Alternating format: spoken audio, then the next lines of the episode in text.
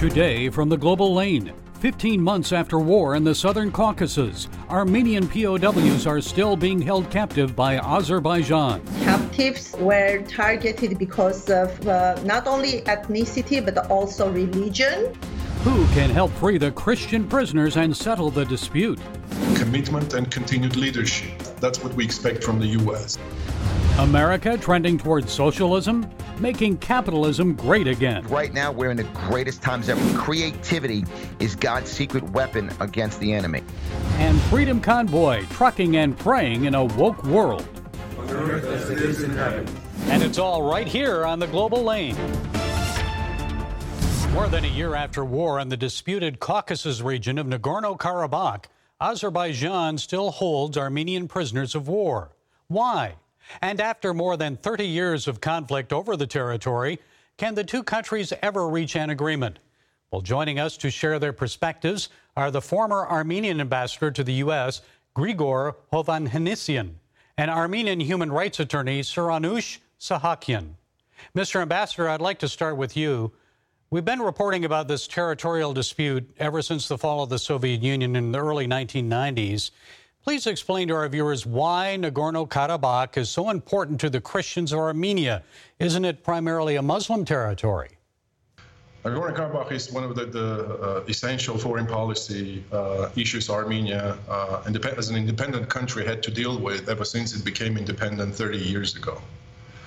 It is not a territorial dispute, uh, as uh, as you just mentioned. You know, for us, it's a, it's a fundamental uh, uh, right of the people of uh, Nagorno-Karabakh, the Armenian population, that has been living on its uh, ancestral land for, for two millennia at least, uh, to, uh, to determine their future through self-determination.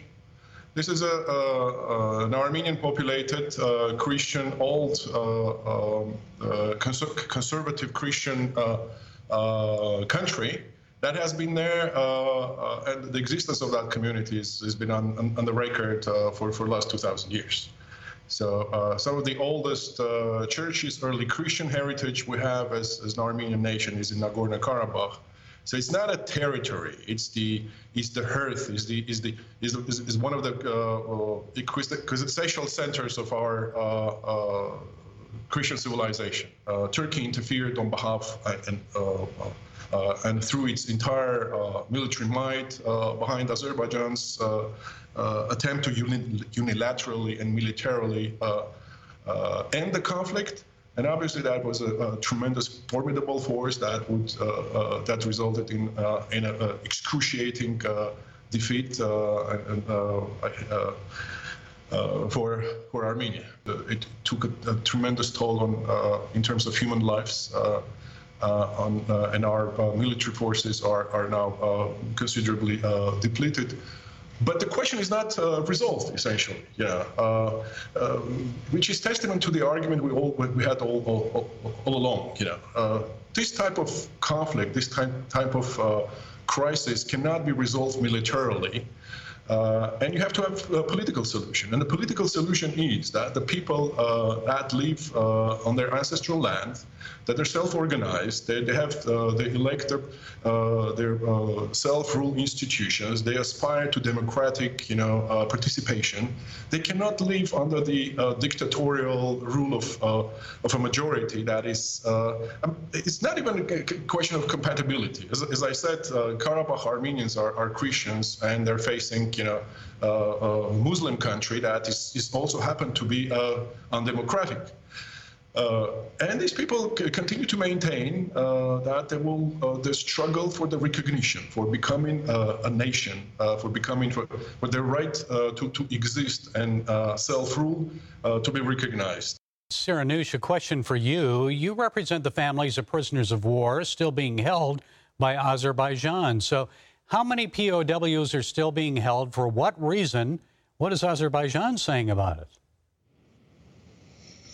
Um, thank you for this possibility to discuss the concerns about humanitarian issues. Uh, so after one and a half uh, years, uh, the, the war, the bloody war, we still have uh, unresolved humanitarian issues, and uh, one of uh, the key points is uh, non repatriation of prisoners of war. So officially, as to this point, uh, 46 uh, POWs remain in Azerbaijan. Azerbaijan officially acknowledged their captivity, but for different reasons, they refused to repatriate. Mainly, they refer to technical issues, but also they try to create artificial legal grounds to justify the delay in repatriation, particularly. Uh, they launched uh, sham uh, criminal proceedings, uh, blaming uh, Armenian captives uh, for different types of um, offenses. Uh, they started with uh, terrorism. Um, fortunately, uh, they modified the charges during the court proceedings, and now they they brought charges and convict Armenian prisoners for illegal uh, border crossing. Up next, more on the plight of Armenian prisoners of war one year after the Armenian Azerbaijan conflict over Nagorno Karabakh and how they've been mistreated because of their Christian faith. More than a year after war in the disputed Caucasus region of Nagorno Karabakh, Azerbaijan still holds Armenian prisoners of war. Joining us to share their perspectives are the former Armenian ambassador to the U.S., Grigor Hovhannisyan, and Armenian human rights attorney Siranush Sahakyan. Siranush, tell us about some of those prisoners and their families. I can mention the case of uh, Ludwig uh, Um, actually, uh, he's an elderly man and uh, he was targeted because of uh, his age. Uh, because of his age, there was a potential for him uh, to take part in the First and Second War. Of Nagorno-Karabakh, and um, now uh, they made charges against him uh, for torturing um, uh, Azerbaijani prisoners of war. Uh, during the first war in 19th. Uh, but actually, uh, he, he was a shoemaker, he worked in a construction, he does not have any relation with alleged um, torturing and whatever. Uh, he's married, has uh, two children, um, 19 and uh, 12 years old. Uh, and uh, interestingly, we have uh, also video material showing the captivity of Ludwig with brutal physical abuse by Azerbaijani soldiers against him. and um, then we have, we see also how uh, he was blindfolded together with other soldiers. Their hands and foot were tied together. And with the use of metal uh, skewers, Azerbaijani soldiers are uh, dragging uh, them and uh, beating and uh, also filming these scenes and disseminating with the aim of to terrorize Armenian society. and interestingly, many captives uh, were targeted because of uh, not only ethnicity but also religion. Um, most harsh forms of um, uh, treatment occurred in respect uh, of soldiers. Uh, who had signs of uh, religious signs like cross um, um signs, other types of signs, um, books, holy books, etc. Uh, and they removed uh, all religious uh, symbols. Uh, and um, more interestingly, when uh, some of them requested books, uh, they, they gave, for example, Quran. Uh, or books uh, titled uh, Armenian terrorists. So during the captivity, they were hum humiliating in a way um, to, to impact on their religious beliefs as well. Okay, and finally, Mr. Ambassador, what would you like to see the United States do? Don't Russia and Turkey have more influence and interest in the region? Shouldn't they help resolve this? Well, first of all, uh, let me tell you that the United States has, has been uh, uh, by the side of Armenia all these years. Uh, we've been uh, lucky to have and be able to, to build a very strong partnership and the U.S. Uh, U.S.'s presence, keep an eye on, on, on the developments is, is, is key. You know, uh, the whole thing, the the war was was unleashed when the world was was facing a perfect storm. Uh, with the uh, elections in the U.S., with pandemic, etc. That was the momentum when, when you know, the masterminds of, of this Karabakh 2020 war unleashed, you know, this uh, provoked this uh, major flare-up that uh, destabilized the entire region. It is key, it is essential for, for U.S., uh, and we're very thankful for uh, the administration that has been uh, very vocal and unequivocal ab- about the necessity, the need to restart the, the, the political process. That was that sent a very strong signal what we need to do. I mean, we were not asking U.S. to interfere militarily. That would be a naive thing to, to propose. But putting the, you know, these uh, uh, um, uh, regimes uh, in, in, in, Turkey and Azerbaijan in their right place uh, is, is something that is in the, within the, the powers, within the region, you know, of the, of the U.S. We, we hope that they would uh, steer this process because withdrawal of or, or less of in, involvement, engagement uh, uh, results in calamities, uh, and the war uh, uh, was testament to that. You know, as I said, U.S. was uh, very busy with, with, with the dramatic electoral process, and its its its its its aftermath and uh, uh, as it, uh, the, the, foreign policy priorities were being reshuffled, Uh, the, the, the, problem of, uh, of uh, Southern Caucasus was not receiving, I would say, adequate attention. But now we feel like the, the U.S. is, is, is, back, and we feel like it uh, that presence and uh, engagement in the political process uh, through other capitals, also through working with Turkey. I mean, Turkey is, is has become a very difficult, unpredictable partner. But uh, um, uh, I think we see that U.S. is nevertheless is trying to, to maintain a certain level of dialogue and also bring up uh, uh the, the issues that affect uh, Armenia's security in Karabakh.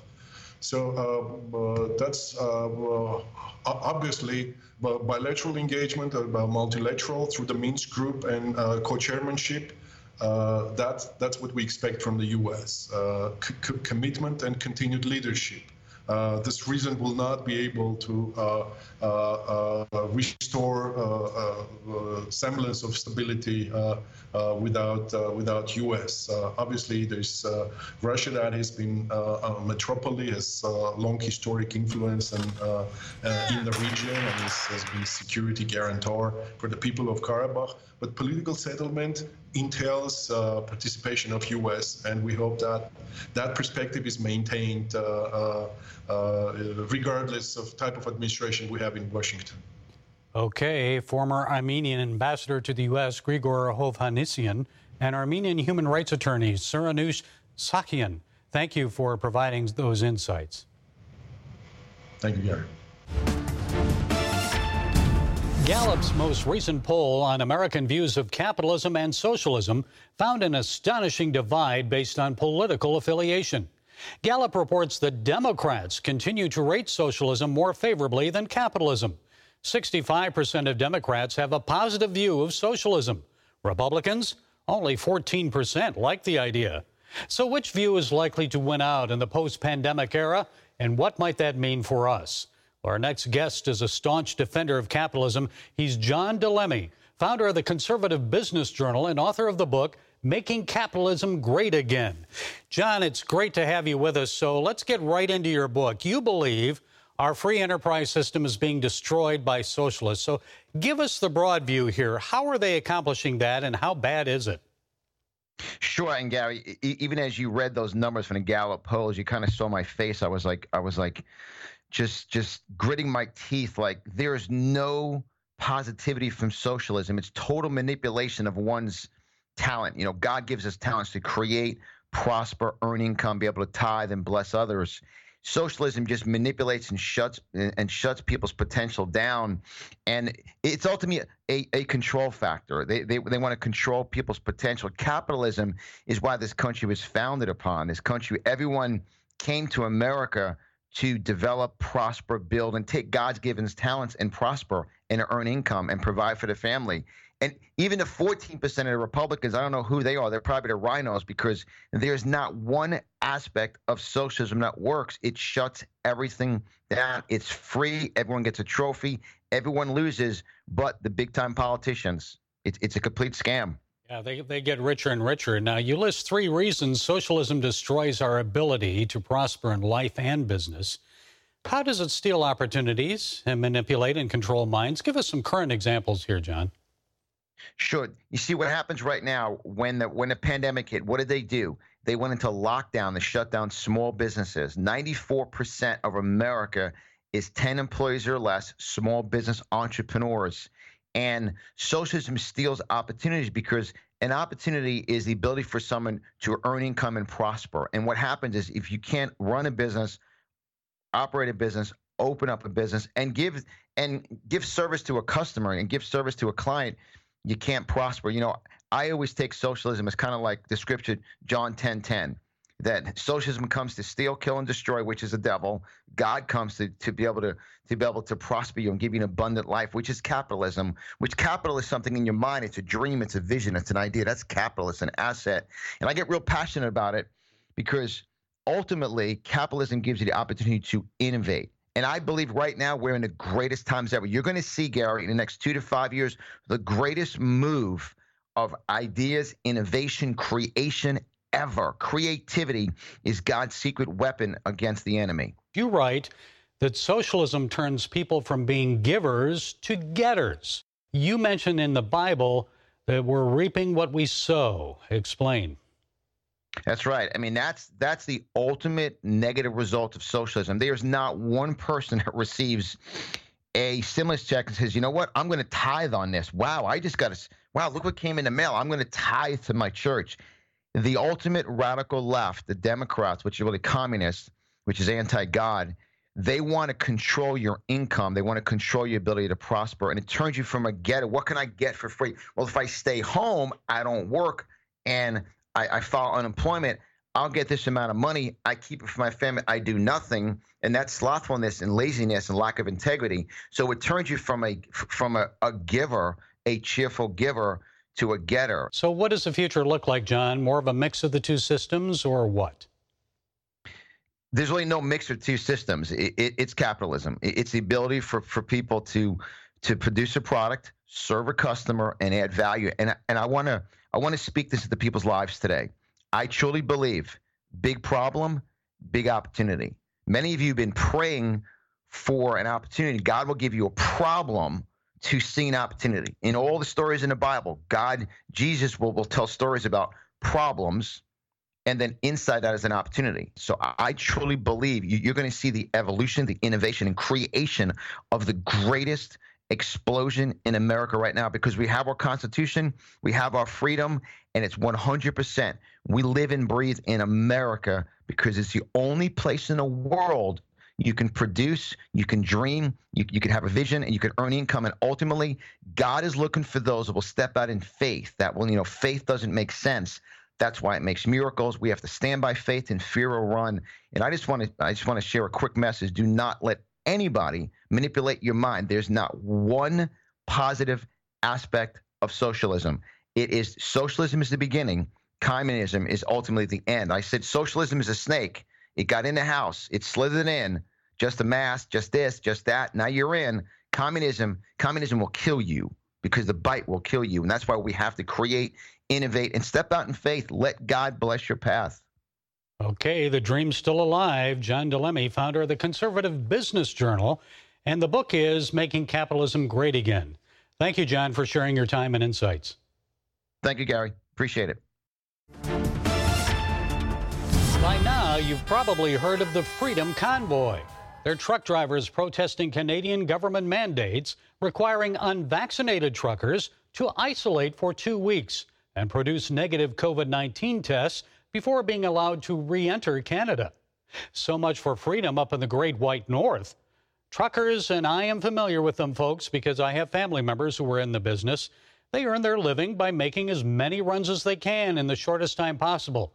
So this is costing them money and the ability to support their families. It's almost like the Ottawa government is intentionally creating supply chain shortages. More shortages, more government control. Or maybe it's the reverse. The more restrictions the government imposes, the more things get messed up. I remember visiting Russia prior to the collapse of the Soviet Union. State control of the supply chain led to grocery store shortages like this. Look familiar? Well, it's not much different than some shelves we see today at Walmart or other stores. The man leading this craziness in Canada, Prime Minister Justin Trudeau, is in quarantine, recovering from the coronavirus. He's got a lot of time on his hands to think this through, but my guess is he'll go with socialist instincts. Here's what he had to say earlier about the Freedom Convoy.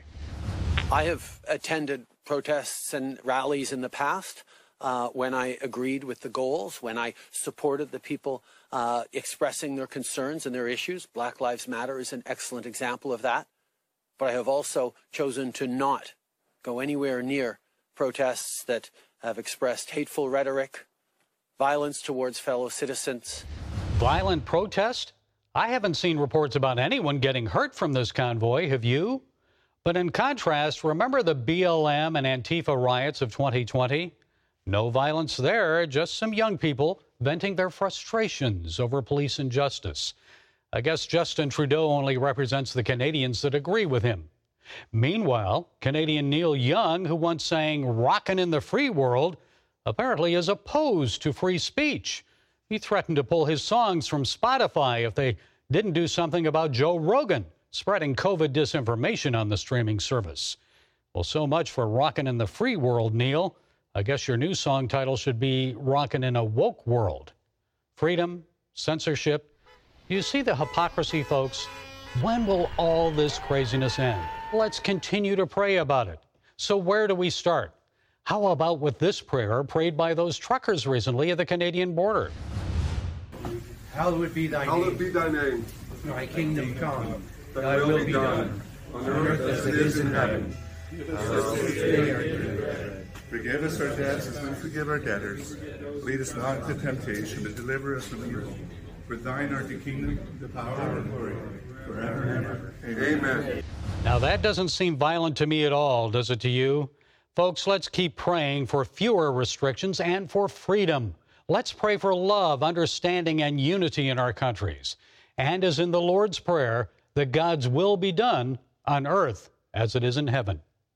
Well, that's it today from the Global Lane. Be sure to follow us on the CBN News and NRB channels, social media, and our broadcast affiliates. And until next time, be blessed.